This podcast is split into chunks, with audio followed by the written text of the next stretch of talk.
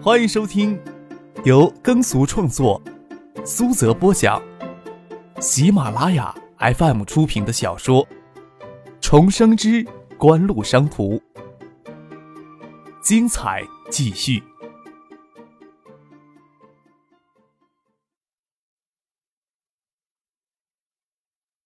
第八百六十集。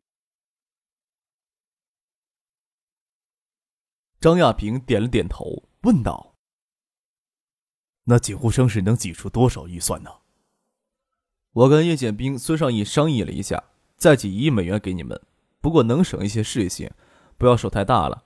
锦湖商事那里处处也是张着嘴要奶吃呢。”张克说道。虽然谈判一直都由爱达精平电子与韩国分公司抽调人手联合负责。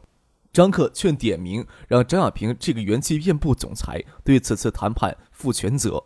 谈判成功后，将由爱达精平电子接手现代半导体液晶屏业务资产。不过届时，爱达精平电子也将升级为集团公司，将由张亚平兼任爱达精平电子集团总裁。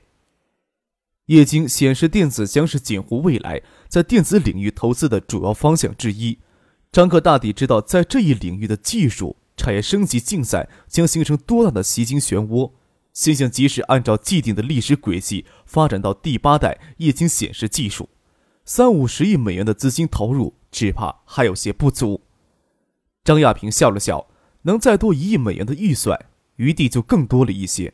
不然跟现代半导体谈不成，转头去收购 IBM 旗下的液晶业务，少说也要耽搁整年的功夫。相比较起产业布局上的先机。多支付上亿美元的溢价，并不能算是吃了亏。在车上的时候，又说起叶剑兵与孙尚香两人的婚事。虽然就孙尚香与叶剑兵两人的意思，偷偷摸摸的举行婚礼也就算了，只是这件事情无法不惊动锦湖的高层，特别是要将锦湖百分之三的权益转移到丁文仪的名下，不可能不知会锦湖其他高层。丁文仪若是愿意。凭借着百分之三的权益，甚至可以立时成为锦湖二十九人会议的成员，进入锦湖的核心决策层。既然要举行婚礼，那也是宜早不宜迟。孙尚香都已经有了三个多月的身孕，想必孙静香也不想挺着大肚子跟叶剑兵举行婚礼。他们暂时也没有脸向外人说明实情。张亚平等人接到参加婚礼的邀请函时，自然是诧异万分。只是一时还不知道玄机在哪儿。张克总不会去当长舌妇，也许婚礼上叶剑兵会跟孙锦香露出马脚。就算他们掩饰的再好，等到孙锦香提前产子，也会将众人心头的疑云解开。张亚平在车里打听什么，张克只推说他不清楚。张亚平心里还是很奇怪，他以为张克会阻止叶剑兵跟孙锦香结合。说起来，锦湖的崛起，除了张克之外，孙家与叶家都发挥了极关键的重要，因而孙尚义夫妇跟叶家在几乎持有的权益仅次于张克。他们两家若是联合起来，虽然还不能跟张克在锦湖平分秋色，但是也相差不远了。不过想想也释然，张克近两年来在做的事情就是强调二十九人会议对锦湖的领导权。作为新兴崛起的财团，内部争权夺利的情况总会少一些。再说张克，他在锦湖的内部会议上，暂时还不是谁想能替代就能替代的。上午约了韩兴银行的会长朴真昌见面，不过张克他们下火车时才刚刚过七点，一行人先去城南的别墅稍作休息。用过早餐以后，张克跟表哥梁文江通了电话，梁文江与王彩玲也在筹备婚礼的事情，不过他们将婚礼安排在了金秋十月，时间尚早。张可联系梁文江，是希望能有机会跟王彩玲在温州工作的哥哥梁志见一面。海苏科技的这个套子，除了洪信有壮士断腕的勇气，不然休想轻易解下来。洪信这两年虽然捞了不少，但是扩张的步伐更大，融资的渠道根本无法跟锦湖相提并论。洪信在海苏科技上给套进去三十亿的资金，即使不元气大伤，也要算是捞金伤骨。锦湖这个时候进军浙东，想来洪信会老实一些，不会再像当初在学府巷跟严文介初遇时的嚣张了。我叫严文介，我想你会记住我的。这句话呀，真是精彩。我在想啊，以后跟谁自我介绍的时候，是不是也可以这样说？我叫张克，我想你会记住我的。张克没心没肺的回忆起跟严文介第一次见面的情形，问陈飞荣这句他修改后的介绍词如何。张亚平在一旁接电话。前些天呀，你不就是这个德行吗？陈飞荣抿嘴笑着说：“还需要借用别人的话呀？那个时候呀，是底气不足，才要摆出凶狠的样子呢。”张克摇头晃脑的说道：“现在嘛，别人要凶狠，就他凶狠去吧。”三星的李赛柱刚刚去酒店拜访过海信银行的朴真昌会长，刚刚离开。张亚平挂了电话，将最新情况汇报给张克知道。三星也许无法说服韩信银行不跟咱们交易，就怕他们说服韩信银行拖上一拖呀。那咱们现在就去见朴真昌吧。张克木然的站了起来，干脆利落的说道：“现代半导体不会再下决心上马新一代的生产线了，咱们这边先不要透底。在朴真昌看来，时间拖得越久呀，现在半导体的液晶业务贬值就更加厉害，他未必会听三星的摆布呢。”李在珠离开了韩信一行，朴真昌会长下榻的酒店时就有些意志阑珊了。有些话没有言明，但是朴真昌流露出的态度已经相当明显了。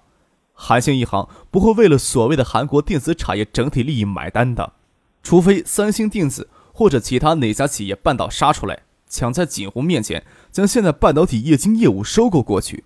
但是现代半导体旗下的液晶业务核心资产。都是三星电子近期计划收缩产能的 TFT 薄膜液晶第三代生产线，对三星电子来说没有多大价值，甚至还要背负上一个包袱。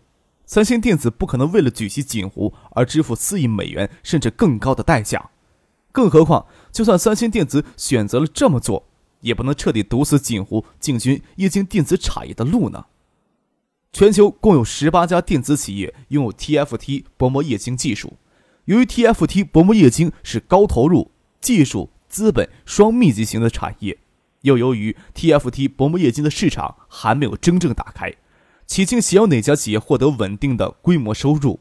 三星在这方面的业务也连续亏损了七年，去年才有些起色。另一方面，在平面电视市场，等离子相比较液晶还拥有一定的技术优势，两种显示电子技术在未来鹿死谁手？这个时候下定论还太早了。即使能够肯定 TFT 薄膜液晶是未来显示电子市场的王者，但是在如此密集的高资本投入面前，技术资本竞争又是这样的激烈，最后能真正实现规模盈利的液晶厂家也只有五六家，十八家是的确有些多了。在这种情况下，只要几乎能拿出足够高的筹码。肯定也会有其他电子企业愿将液晶业务拱手相让的。李在珠坐进了车里，头疼的挤了挤眉间，心里想到：这个时候要做的就是尽可能拖延锦湖进军薄膜液晶产业的步伐，尽可能的让锦湖为进军薄膜液晶产业支付更多代价，压缩锦湖的潜力竞争。虽说三星电子在薄膜液晶上连续亏损了七年。但是，借助九七年亚洲金融危机中韩元大幅贬值有利于出口的优势，三星电子在全球液晶市场排名已经上升到了第一位，去年也顺利的实现了盈利。在碟机、数字手机以及便携式音乐播放器市场，三星电子已经充分领略到了锦湖那种一旦爆发出来就气势磅礴的潜力竞争。在李在珠看来，锦湖每跨进一个新的领域。特别是跟三星存在竞争的领域，就要引起千万分的小心。金南勇坐在副驾驶席上，他的手机这个时候响了起来，他拿起来看了看，回过头来跟李在柱说了一声：“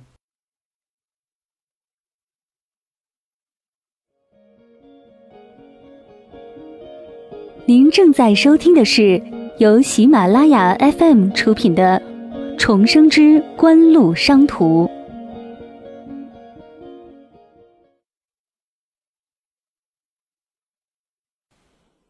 红星严文介打来电话，就坐在副驾驶席上接起电话来。一会儿捂着话筒转过头来跟李在珠说道：“李在珠也在北京，问是否方便见面。”李在珠微微摇了摇头。金南勇便对手机说道：“真对不起，呃，李在珠君在北京的日程安排都满了，只能回建业以后再找机会见面了。”看着金南勇挂了电话，李在珠才跟他解释不与严文介等人见面的原因。洪信啊，其实能在海素科技上得手，也完全没有跟景湖较量的资格了。之前虽然对红信也没有什么奢望的期待，但是至少以为红信能够在中国稍稍牵制一下景湖。谁能想到他们会这么弱智？既然已经拥有了这么大规模的实业，在产业投资与证券投机之间孰轻孰重，仍然找不到分寸。这样的合作对象真是让人太失望了。那即使如此，泽金红星的项目还是要进行下去，红星那边也需要敷衍的。金南勇说道：“那就只剩下敷衍了。”李在珠冷漠的说道：“不过这三星、红星项目的控制权，咱们要紧紧的抓在手里，切不要给愚蠢的合作对象拖下水去。”金南勇点点头，坐正身子过去。李在珠身子靠着柔软的椅背上，心里默默回想起锦湖这些年来的崛起步伐，有种壮士扼腕的惋惜。三星本来是有机会能将锦湖掐死在摇篮里的。三星作为全球最早的碟机厂商之一，早在九四年底就在中国推出 VCD 碟机，并迅速取代了万燕，几乎垄断了当时的碟机市场。也正是因为当时的三星公司过于急切。也或许是过于轻视作为过渡产品的 VCD 碟机的市场潜力，当时并没有投入太多的技术力量，以至于三星的碟机产品在九五年时出现频频出现的质量问题。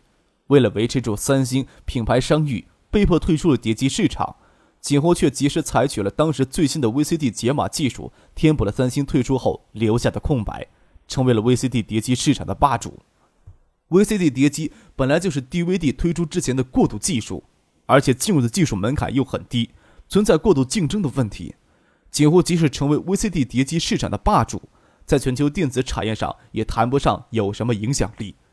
谁能够想到锦湖会联合德仪、斯高柏升级 VCD 碟机技术，发展出新一代的 SVCD 碟机技术呢？虽然 SVCD 碟机在技术上优胜于 DVD 一筹，但是锦湖九七年就对 SVCD 进行多方面的产业布局。利用 VCD 碟机的生产、营销，甚至盗版光碟、产业链等多种优势渠道，在 DVD 姗姗来迟之际，以迅雷不及掩耳之势进行全产业的升级。至少在更先进的技术普及之前，李在珠看不到碟机市场 SOCD 有被取代的可能。现在每年 SOCD 全球销量达到两千八百万台，销售额达到四百亿，锦湖旗下的上市公司爱达电子。将直接控制百分之二十六的碟机市场份额。除此以外，李在珠还知道，锦湖还以海外公司的名义联合德仪、斯高柏控制着百分之八十的 SOCD 解码芯片的供应。爱达电子与德意的合资工厂还控制 SVCD 百分之六十的机芯供应。除了 SVCD 之外，锦湖还染指 DVD 碟机市场，成为全球八大 DVD 厂商之一。锦湖在碟机产业上的布局。有些是直接以爱达电子的名义，有些是以其他合资公司与独资公司名义进行。不过，在公众的眼里，爱达电子依旧是集中了锦湖在碟机产业上的主要资源。虽然碟机市场竞争颇为激烈，但是爱达电子去年的净利润仍能达到十二亿港元之多。爱达电子九七年五月借壳上市时，市值突破百亿港元，受亚洲金融危机的影响，市值曾跌破五十亿港元。但是这两年来，受新经济浪潮的刺激性影响，作为新科技范畴内的爱达电子市值一度突破三百八十亿港元。当然，即使爱达电子的市值突破三百八十亿港元，市盈率还不足三十二倍，要远远低于当时联合证券市场新科技板块平均四十六倍的市盈率。这主要是因为锦湖恪守控股大股东的职责，积极抑制了股价的过度上扬，也因此被投机客所不喜。虽然这次也将注定受到互联网泡沫危机的影响，不过以爱达电子稳健的盈利能力，在产业布局上的先机，以及成本优势，以及本身就不高的过分的市盈率，相信爱达电子的市值也不会跌得太深。在这个方面，锦湖就表现出与红杏迥然不同的气度与操守来。锦湖总是能尽可能抵制旗下上市公司股价大起大落，根本就没有想过要操纵旗下上市公司股价获利。当然，李在洙相信整个香港联合证券交易市场的监管严苛有很大关系。不过，锦湖也不屑于操纵股价余力这种低层次的敛财手段。最直接的例子莫过于锦湖从来都没有让旗下企业在中国证券市场公开上市的努力。李在洙已经深刻认识到，锦湖是一家跟中国其他企业气质迥然不同的集团，超过了之前人们对中国企业一般性的认识。优势如此，又要重视起来，更何况这家企业要比常人想象中还要强大的多。锦湖九八年推出 DMP iPlayer 便携式音乐播放器技术，直接对日本电子企业 MD 播放器阵营发起了冲锋，甚至通过广泛的技术授权，才两年的时间过去。DMP iPlayer 就投下了峥嵘的风光大气，在北美、欧洲甚至日本本土，DMP iPlayer 的销量都陆续超过了 MD。随着闪存技术的升级，高端的 DMP iPlayer 存储量达到了一 G，存储容量小的低端 DMP iPlayer 甚至对卡带式便携音乐播放器都造成了强烈的冲击。锦湖今年春季就在中国市场推出售价一百二十美元左右的低端 iPlayer 产品。开始从索尼那里争夺在中国便携式音乐播放器的高端市场。在 DMP iPlayer 与 MD 技术之间，三星电子也很早选择倾向于了 DMP iPlayer 阵营，全球销量仅在锦湖、东芝、思高柏之后排名第四，但是所占市场份额都不到锦湖的三分之一。锦湖 iPlayer 在全球便携式音乐市场所占的份额甚至要超过东芝。就算 DMP iPlayer 技术源自于锦湖。这是当初谁都没有预料到的结果。细究起来，以打造网上音乐商店为目标的全球音乐在线，以及九九年与美国唱片工业协会那场持续半年的侵权官司，令锦湖在便携式音乐播放器市场一飞冲天。年初还是预测，此时趋势已经相当明显。锦湖今年推出 ipla 累计总销量很有可能会突破五百万件。预计锦湖在 ipla 产品的全球净利润将突破四亿美元，明年将更有可能会突破六亿美元。由于锦湖旗下两大核心成员企业爱达集团与锦湖商事都是私人公司，不需要对外公布财务数据。